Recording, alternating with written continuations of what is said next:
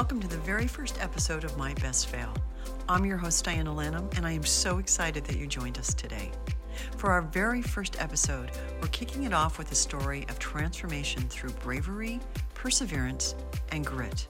Please welcome my guest, Chere Bautista. Hello. Hi, how are you doing? Good. How are you? Good. So, Chere, I'm so happy that your story is the one that we're going to be sharing for our very first episode. Because I don't know if you know this, I think you do, that your story was the spark that created this whole thing for me. Yes. Yes. I remember that you and I um, were met for coffee because I was going to get the backstory from you about an announcement that you had just made on Facebook. Yep. And this, again, this is a couple years ago. And you had announced that you graduated, Yep. right? And so, since I've known you as an accountant and all things finance, I assumed that you were getting like a second degree, right? I thought, okay, maybe one big degree, a master's, or a second degree. I was so excited. And so we were meeting, and I was going to celebrate you and talk about it. And then I remember when I asked you about it and what the degree was and what your answer was, it was astonishing. Yep. And so your story was the inspiration for all of this happening. It's awesome. Yeah. So let's start off with going back to your journey. Yeah. All right. So the journey that you had prior that led up to you having your graduation, and you can tell us all about that. And then we'll talk about after you had that moment that made you realize you needed to pivot and change and how it led you to where you're at right now. Okay. Okay. So why don't you talk to us about first what the announcement was Yes. And then we'll kind of delve a little bit deeper and we'll go into your background and find out why it even happened. Okay. Well, um, my announcement was that I graduated and received my GED. I was so shocked by that. That's crazy. Yes, three years ago, um, 2019, I got my GED. Um, it's something that I've had nagging at me and hold, held over my head for a long time. So when you when you decided that you were going to post that on Facebook, I'm assuming that was going to open up a can of worms for people. You know, because again, people thought you were in the finance world and doing accounting, and then now you're telling us that you didn't even have a high school education. Correct. I mean, how did you even get those jobs? Um, a lot of people didn't really ask, um, and a lot of times you just have to put on applications that you graduated. So you don't have to say you received a diploma or anything like that. hmm Okay, so let's okay, let's div, dig a little bit deeper into that. One, I want to find out why you never got your GED. hmm And two, how did you go about even on your your first jobs and and how you started going into the finance field or the accounting field? Like, how did you even know that that was something that you were good at? Um, but let's go back to why you didn't graduate. Well, uh, I mean, it all stems from childhood, right? So, um, when you talk about struggles and childhood, everybody has a rough childhood, right? Um, No, I'm not no- everybody does. Well, okay. Well, I had a rough childhood. Um, and needless to say, sometimes I feel like I'm lucky to be alive today. And, and you know, I've told you everything, um, and I'm going to, you know, come f- clean with uh, a lot of your viewers to help them open up. My first interaction with abuse was when I was three. Um, my mother's uh, boyfriend put me in a bathtub of scalding hot water and burnt my feet um, to the point of um, I was in the hospital and still have scars on my feet, still have hard time getting in hot water and hot tubs. Um, so that was the first start of many abuses that I went through. Um, you know, my dad got custody of me through that process because my mom had custody of me during that time. And then my dad won custody of me. How ever old were you? um, I was three and a half when he won custody of me. And I moved to Colorado with him. And from my youngest memory of growing up with my dad, drugs were always his primary responsibility. His money went to drugs, and then what was left over went to feeding me.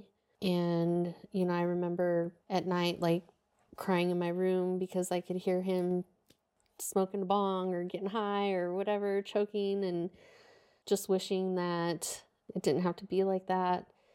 Um, neighbors feeding me and clothing me for school to, you know, as I got older, his friends making advances to me and having him not do anything about it. And, you know, neighbors being peeping toms and having him not do anything about it. To just him meeting a girlfriend at when I was 14 and moving out of the house and leaving me in a house with no food, no nothing, just here's your house. And Wait, what do you mean? Yeah. He um moved out and didn't tell me. And And you were 14? 14. Mm-hmm. Freshman in high school. And I was forced to fend myself. Mm-hmm. Wow. I mean, if, I, I know what 14 is. I can't even imagine. And so you were left in this house by yourself? Yeah. With no means of, no job, no money, no job, nothing? No. Of course, you're too young to get a job. So the only way that I could survive at that time was to basically have parties at my house where people brought beer and food so that I could eat Of course, if you have beer and food, you have other problems that come, right? Where you're asking for sexual assault and other problems that come into the house just so that you could eat. Yeah. So all these things are happening and you know you call CPS because you have no father in the house and they're not doing anything because you have lights, you have water, you have the basic necessities. So what happened to the house? I mean, who was paying the mortgage on the house or the My rent? My dad the was. Oh, so he just left you, but he was still paying the mortgage. Mm-hmm. So you had, he was paying for electric and. Mm-hmm. He was paying for electric until he stopped paying for electric. And how long was that? Um, it was about ten months. So you lived for almost a year by yourself and fending by yourself. Mm-hmm. He probably assumed he was taking care of you because you had a roof over your head? Pretty much, yeah. And were you going to school? I was at that point. Mm-hmm. Yeah. That's so sad. Yeah. And then um, once I turned 15 um, is when he stopped paying the electric. And I was able to call CPS because he stopped paying the electric, which meant that I didn't have the basic necessities. And since I was 15, I was legally allowed to ask to be emancipated. So CPS actually got involved. They they got involved so much so that they would not emancipate me, but instead they required that him and his new wife, because they had gotten married during that 10 months, and her four kids move into the house. Now I go from nobody in the house to this new family that hates me because I uprooted their their whole life to move in with me.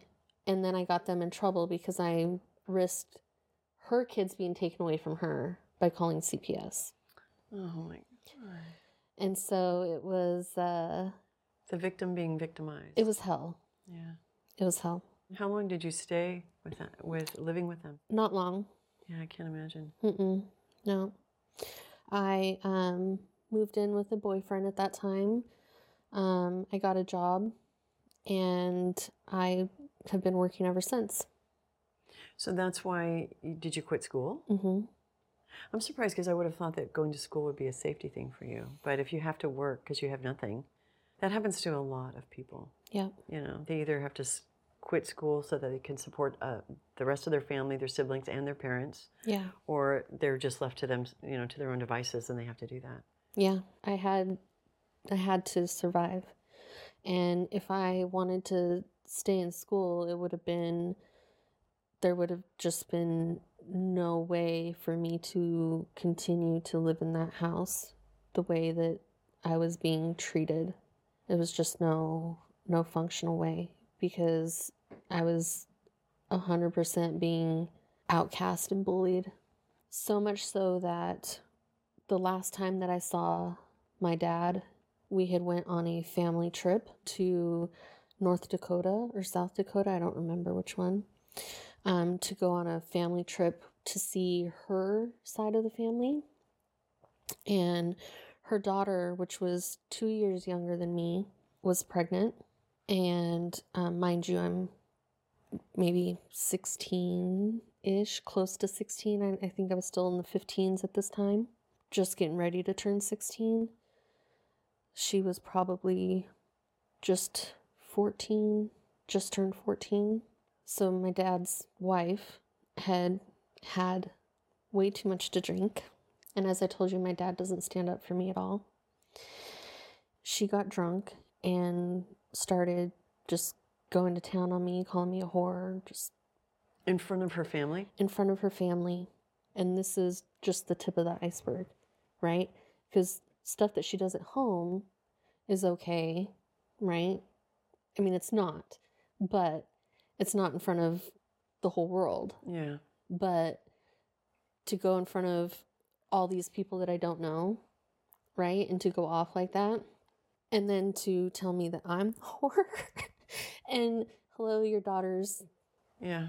not to mention the fact that you allowed a man to move out on his kid to move in with you. So there's so many things that I could have said, but I'm a lot more mature. Well, plus you're a little kid. right? You're still, you're a little kid. I know that you just turned 16, but that is a little kid. We both know we have children, how Mhm. young that is, right? yeah. Yeah, I am sorry. And it is surprising that a mother with four of her own children thought it was okay for a boyfriend to just abandon his child. hmm I'm so sorry about that. I, I, Yeah. I've known little bits about, about that, and I just, I'm so sad. When did they, um, like, when did you leave? Did you leave on this trip? Yeah, so actually, um, that next morning was my dad's birthday, and I woke up and um, I said, Happy birthday, Dad. I'm hitching a ride back to Colorado. And I did. I hitchhiked and got a ride back to Colorado. Oh my God. And um, Just the fact that you survived that. Yes. Oh, that's not even the part. that's just, yeah. I mean, I wasn't crazy, but I was determined to get away. I was blinded to any fears at that time. I just had to get away, you know? But yes, I hitchhiked back to Colorado. I got home safely. I packed up my car and I literally drove. And you were, where did you go? um, so Colorado, I went north on I forget what highway it was. I don't know what state, one of the states. Um, you can either go left or right. And I chose left, and I just kept driving until I got to Redmond. Oh my God. Yeah, And that's how you ended up here? that's how I ended up here. What did you do for gas money and food and everything? I had some saved up because I was working. I worked at, I was a manager at Hollywood Video at the time. So I made pretty decent money. But yeah, and then two days here, I was sleeping in my car. And the second day here, I got a job delivering auto parts. And that's how I survived. Oh my God. And you were only 16 years old. And also, I'm sure, you know, having that kind of trauma and abuse and stuff, there's a whole host of demons that go with that that you Mhm. have to battle on a daily basis. So Yeah. you're dealing with that, dealing, worrying about money, and, and you were sleeping in your car. hmm You're lucky that you're alive. Yeah, I look back at it now and I'm just like, what the hell? I cannot believe that you made it safely. That's still, I, I'm, every time you tell me that, I'm always shocked by that. I cannot believe you hitchhiked, hitchhiked all the way and you made it safely. yeah in this world today i don't know that that i i like as an adult like i look back at that and it's like what was i thinking Yeah. especially as a teen like a female teenager But you were just surviving. it- You were getting out of a situation that was probably just as bad as the thought of hitchhiking across a couple states, Mhm. right? And plus, you're 16, you don't know. yeah I mean, as much as I you mean, know, I you don't knew- know. i knew right i knew the risks because i had already been In bad situations. in bad situations. I already I had already been through a sexual assault. So I was like, I can stay here or I can go through it again. And I was like, okay, let's go. Oh.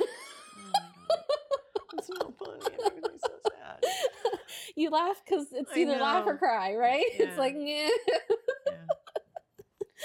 So, okay, so now you're in Redmond and you're 16 Mhm. years old. And so what does your world look like? What what happened then? Um, yeah, I mean, I was just delivering auto parts and I was asking the mechanics if I could, you know, if they had a couch I could sleep on or room I could rent or anything. A couple of mechanics were like, "Yeah, you know, go ahead and we just moved into a place. Let me ask the my roommates if, you know, you can bunk on our couch until you find a place." And um so they said yes, and so I bunked on their couch and found a place. Again, you're lucky And that that um, didn't go south either. And it did not go south. In fact, um, I met my husband there. Morrow, yeah. Yeah. Who has literally put my faith back in men and kept me like centered. And we've been married for 20 years now. Wow.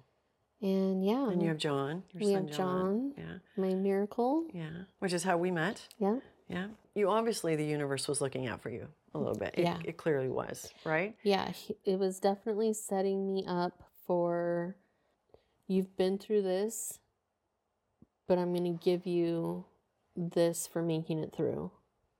It's like here's your opportunity Yeah. to keep going. Mm-hmm. Like, I'm going to give you a reason to live. I love that. So when so let's I'm kind of jumping forward, but I'm because just since the incident, we'll call it the, you know the perceived fail, the incident happened. Because when I first talked to you about this, it was about it was about three years ago, and it had just happened, right? hmm And it was so fresh and raw. I remember that. And then to think about how that situation made you pivot and to what you're doing now, it's so amazing. So let's go back to that point. All right. So you had started getting jobs. You were good at it. You were good at doing bookkeeping and accounting. And I know because we had talked about talked about this, the issue or the detail of you not having your GED didn't really come up at first because you were getting promoted, right? Mhm. You were good at what you were doing, so they just kept promoting you, so you didn't have to provide that information. Yeah. Uh, and then again, like you said, they said, "Well, did did you graduate?" And you just marked yes, Mhm. and you didn't say you had a diploma Mhm. and that. But I remember you telling me you that little thing always was sitting on your shoulder, and you kept looking over your shoulder, like it, every time you filled out an application, or every time you got promoted, or every time you met somebody about a job, it was always the dreaded thing: Are they going to ask me if I have my GED or Mhm. my diploma? Right? Well, even my husband, my husband knew, right? And all the time he was like, "Just go get it. I got mine in English and Spanish." You know, like that's that's always my excuse. Like you're just way smarter than me. Which is ridiculous. I'm going to stop you because you're so, so brilliant, and you know that. I Yeah, know, but I was so I scared. I was so know. scared. And what were you afraid of? I don't know. Well, you know what? Actually, it is very hard. You know, thinking about doing helping your kids with their schoolwork. You know, I feel like if I had to get tested to get my GED, I feel like I'm a pretty smart cookie. I don't think I would pass it. I don't know. I just have that fear, right? Yeah. Um, and I'm, you know, I have that fear when I go to the DMV and I have to take my test because I can't drive. Um, I do drive, but I shouldn't be driving. Go. So let's talk about the moment where it all switched. It turned for you, where you had to pivot. Okay. And so I remember you had talked to me about you had just got a job that you were really interested in working for the company, yeah. right? So talk about that. I had managed several different banks, not only just with two different companies, but I was different branch managers in different locations for different companies. And I worked my way through the ranks. So I had different levels, positions, moved my way up in the accounting fields as well. Very strong resume. So when this happened, I had left my accounting job to help a family out of a friend who had was killed by her boyfriend um, on the block of my street. What? Yeah. So I had I had left my job to help this family out. And then when it was time to get back into working for a company, I had applied to um, become a telephone operator for a hospital. I was a reference of somebody who worked there. It was a shoe in. I I had the position. They called me, they offered it. I had the offer letter in my email box. All I had to do was produce a GED or diploma. Never once, ever, have I ever had to produce this. And you would think that, if anything, banking to be a branch manager, you'd have to produce that, not to be a telephone operator. Like here I am thinking, wow, I can't even, I'm not even qualified to pick up a phone. Well, why were you doing that? Why? Because to me, it seems like that's a step backwards for you. Were you doing it because you just wanted to work for the company? Or why were you taking that job? Well, it was basically just to get back in and, And just getting back into kind of the public sector from Mhm. working as a caregiver. So, what happened with that when they asked you um, to tell them where you got your GED, what high school? I told them that I didn't have it. And they said that we're revoking our offer. You had already told everybody that you were going to be starting, and everyone knew, and you were all excited. And so, where were you when they told you? I mean, what, what was, do you remember the moment?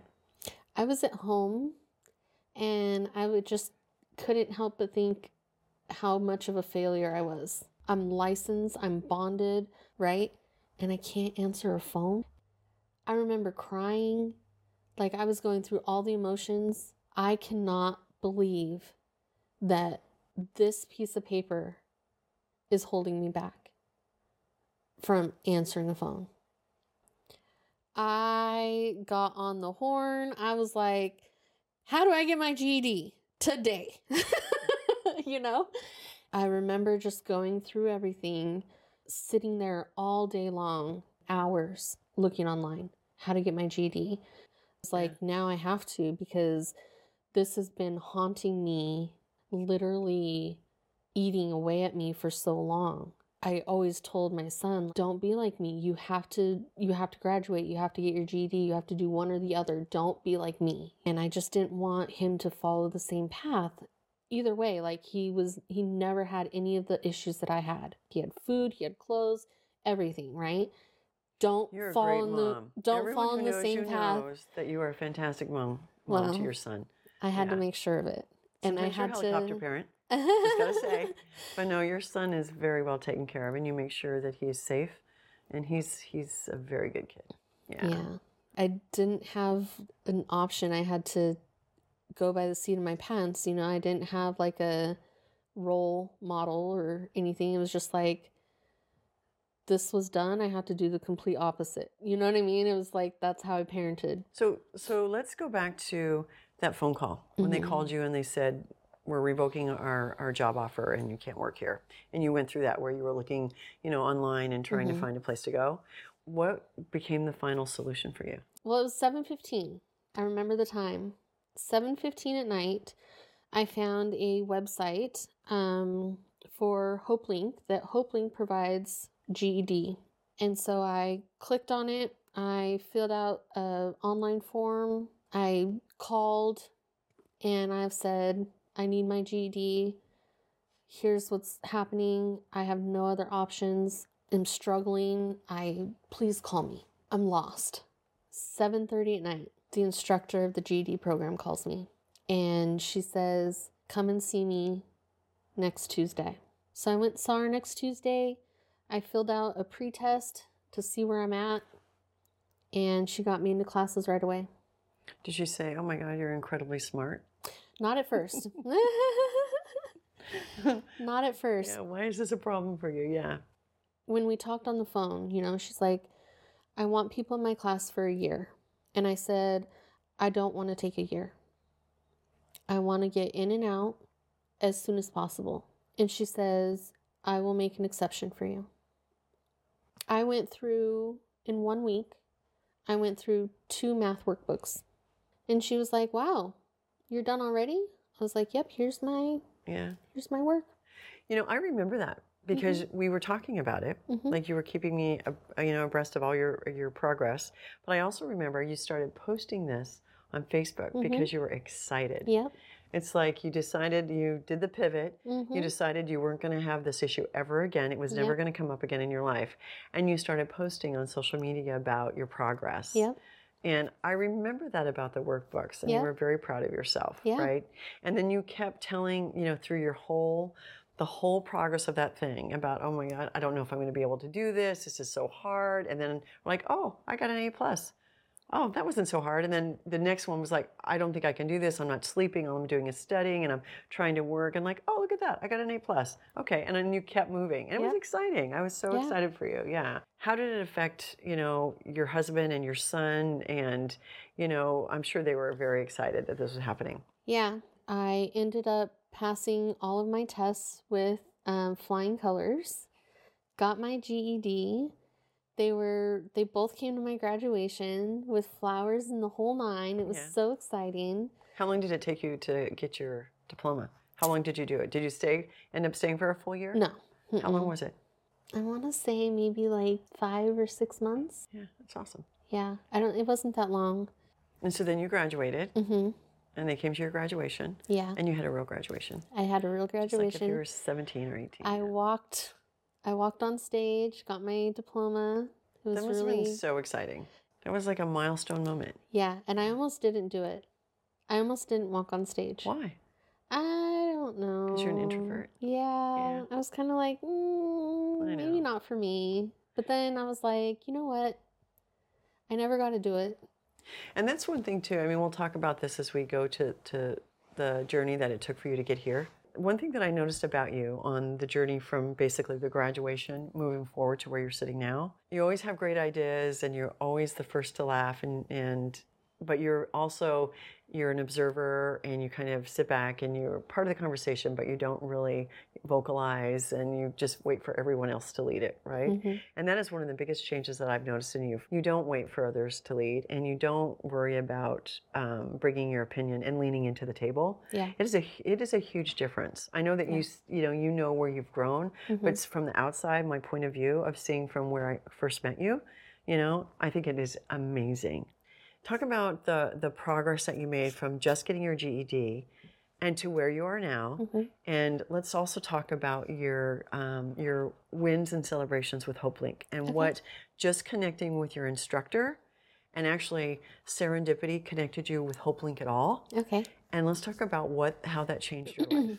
Okay. Um. So we forgot where we were. No, so let's that was go. a lot to Yeah, to a lot. digest. Yeah, sorry. Let's talk about when you got your uh, diploma and you graduated. What happened after that? Okay. At the class, with the class at HopeLink, they set you up with counselors to um, get you enrolled with college. So I got enrolled. I got a plan in place for the next, you know, three or four years. Basically, all my cla- all my classes aligned and everything. And what were you doing? I mean, what degree were you going for? Accounting, Accounting. associates in accounting. Okay. So let's talk about how school's going because I know that you've had some achievements Mhm. happen just in, in the, the last couple years that you've been um, starting on your journey. Yeah, so right now I have a certificate of achievement and a bookkeeping certificate. And then in two quarters from now, I will have a, s- I think it's a accounting prep certificate. And then the next one will be the associate's degree. That's amazing. And when is it, when are you slated to graduate and get that? Um, I just counted the classes and I'm only taking one to two classes a quarter. So it'll be in two years or less. Isn't that amazing? Mm-hmm. From where you were sitting, you know, and, and having that phone call and saying, I'm never going to put myself through this again. And all you were thinking about is getting your GED. Yeah. And now you're looking at getting your associate's degree. Yeah. And you already have some certificates. Yeah. You've had some personal achievements in um, the HopeLink community, Mm-hmm. right? So talk about how that whole process evolved as well. Yeah, so in my GED classes, my teacher and I ended up getting pretty close, and I was telling her about all the work that I do in my community. I depended a lot on my neighbors for food or for clothes or whatnot. So I try and be that person to every single one of my neighbors, whether it's in my direct community or people just in Bellevue in general. And so I try and do that for everybody. And, you know, there's a group that I'm involved in that we do that for free and we give stuff away for free and we provide clothing food and whatever is needed for people in my community. I spearhead that basically. So I was telling her about that.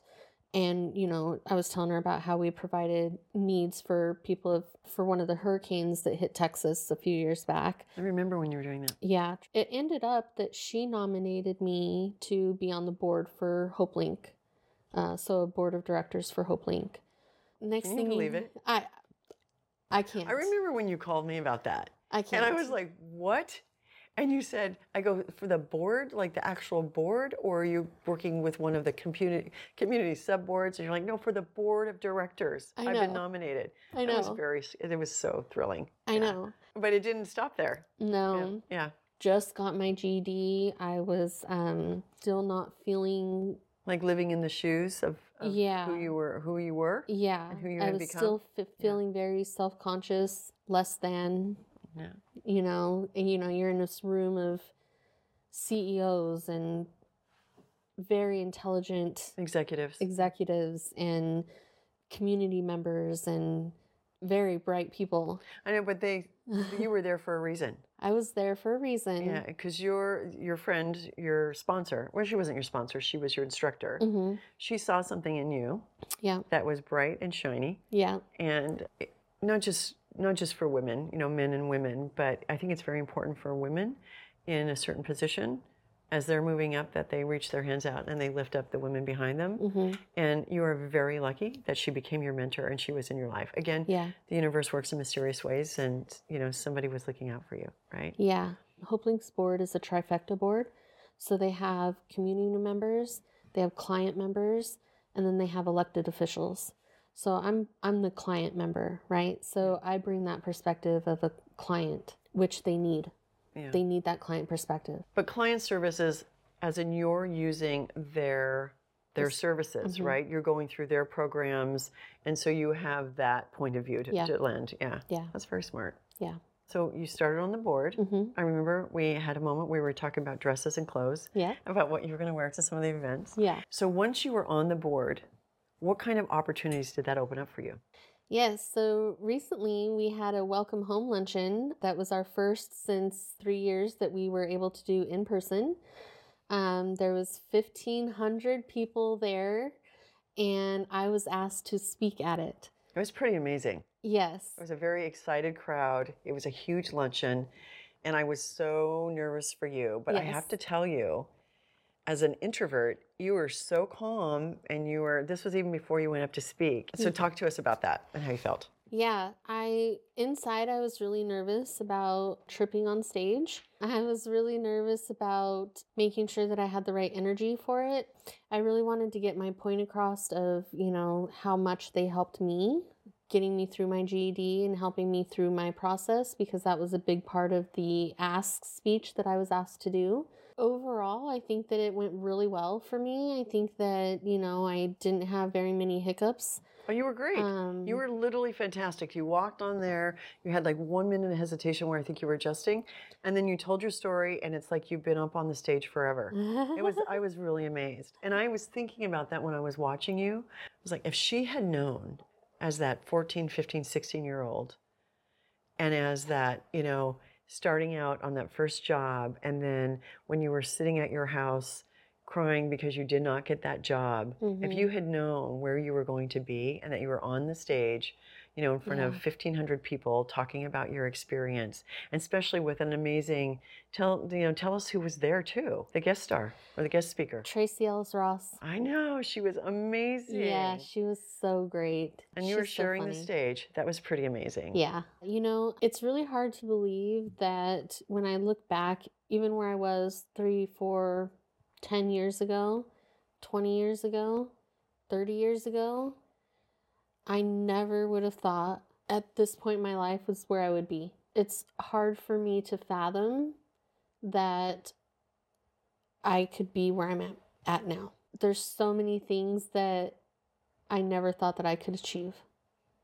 And there's so many things that, you know, even to this day, as I tell my story, I look at it as a survival story, right? Just for myself. It it's not inspiring. It's just I needed to do it. And as I tell my story even to you, you're like this needs to be told and I don't see myself as an inspiration. I see myself as fight or flight.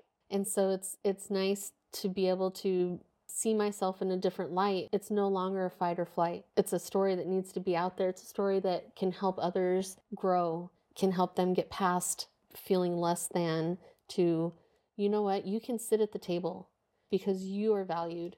And that's something that I've never felt before until I started talking about where I was and where I have been. But now I can sit at a table and I can start to talk and feel like my opinions are valued because when I do talk, people are listening.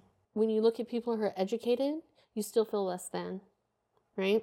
Before, when you come to a table and you look around the table, you're gauging. You're assuming that there's a certain perception Yeah, that people have of you. yeah, And most times that is absolutely nothing to do with anybody else's perception, but Mhm. how you view yourself. yeah, You know, Brene Brown, who I love, talks about how people carry around shame, and shame is different than guilt, right? yeah. And shame holds pe- more people back than almost anything else. It's 100% true. A hundred percent. And the shame becomes a monster. Yeah. And our own feelings about our being less than or our fear that somebody else is going to know. And a lot of times they don't know unless you start to share it.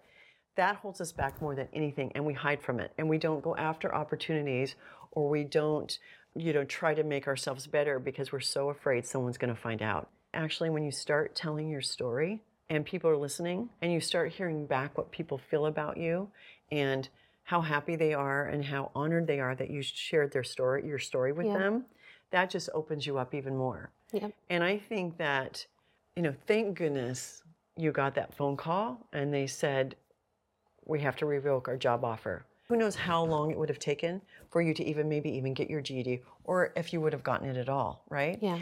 and it's not that you have a GED now, it's the process that you went through to get it Yeah. that changed you Yeah. and made you pivot. Yeah.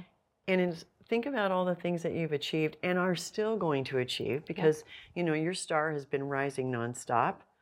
Um, it's amazing how fast you've kind of gotten involved in different communities and people are looking up to you. I mean, it's it's amazing how fast, just like three years, this is all happening. Yeah. So I can't even imagine what's going to happen in the next couple of years, right? Yeah. So think about that, like where you're going. What sort of inspiration or words of inspiration would you tell somebody as a teenager who is having to make the decision about staying in an abusive situation? And then also, what would you tell somebody who is our age or, you know, a couple years, you know, 10 years younger, who is struggling to do the thing and maybe isn't, because I found that with the things that I've overcome, I'm now, I'm not risk averse anymore. I'm going to finally take that risk and I'm going to see what happens. But there are a lot of people that their shame, their guilt, their fears hold them back, Mhm. right? What would you say to that person to just say, finally take the leap? Yeah, I mean, especially for young people, if they're in abusive relationships or abusive situations, get out. You have plenty of time in your life to fix it and have time to turn around, time to grow, and time to change things. I But what mean, if the situation they're leaving, they're moving into is, is just as scary as the one that they're leaving, which was yours? Save yourself. save yourself. You have to think of yourself. There's always going to be times where one situation is going to lead to another situation, which is going to lead to another situation. I've been in many of those where it's one after another, after another, after another, and you feel like you're snowballing and you feel like it's just overwhelming. And why are you still here? And you just don't want to be here anymore. And then there's a path that opens up and it will come. You just have to have faith and it will come. But it's going to take a bad turn after bad turn after bad turn. It's not an easy route, especially when you come to expect something or, you know, you're you look for something or if you're in abuse and, you know, abuse knows abuse right so when you when you're in abusive relationships and then you you find another one and you find another one it seems like that's all you find for me it was a cleanse i'm not i'm just going to be by myself for the rest of my life like i wasn't ever going to go with another person ever Did you think you would ever get married and have children? No. Yeah. i swore it off i never wanted children i never wanted anything i was absolutely done Wow. And look where you are now. mm-hmm. So what about what would you say to the person who is was in your position and they're they're just they know they need to move forward and they can't or they're afraid. Like what words of inspiration would you give that person? I would say find a good support system. And if you don't have one, I didn't, find yourself because in the end, if you don't have anybody, you have yourself. And sometimes that's all you need. Because when you're in when you're in a bad situation, for me it was my ex-boyfriend, right? He was very much controlling. I didn't have I didn't have any friends, I didn't have any anybody because he didn't let me, right? So sometimes all you have is yourself. All you have to pick up is yourself. And so you have to find that deep down. You know, when when my step family and all them, all they did was belittle me. Right? You have to learn to turn that off. And be like, they're not happy with themselves. Doesn't mean that I have to take it. You have to bring yourself up. You know, I've found in in all the stories that women in your position have told me, the change happens for them when they finally decide, and it's very hard when you have children. Mm-hmm. They realize that unless they save themselves and put themselves first and get themselves out of the situation, they can't save their children either. Yeah. It is so hard to come to that. And what I found from the stories that people have told me, that it's almost like you have that, you know, as Oprah says, you have that aha moment Mm-hmm. where for some reason this moment is different than anything and you realize, okay, this is it. Yeah. I've had enough. And it sounds like you were in that position. Yeah.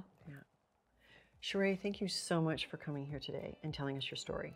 I know it was a big deal.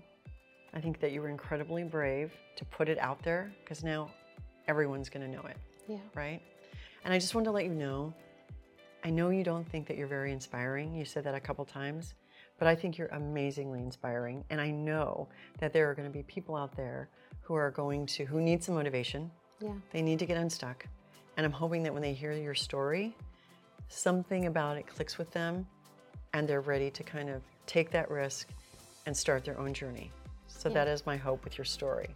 Yeah, I hope so too. Awesome. Thank you. Thank you. Thank you for putting it out there. If you have a story that needs to be told, send us an email at contact at mybestfail.tv. If we think it's a good fit, we'll reach out.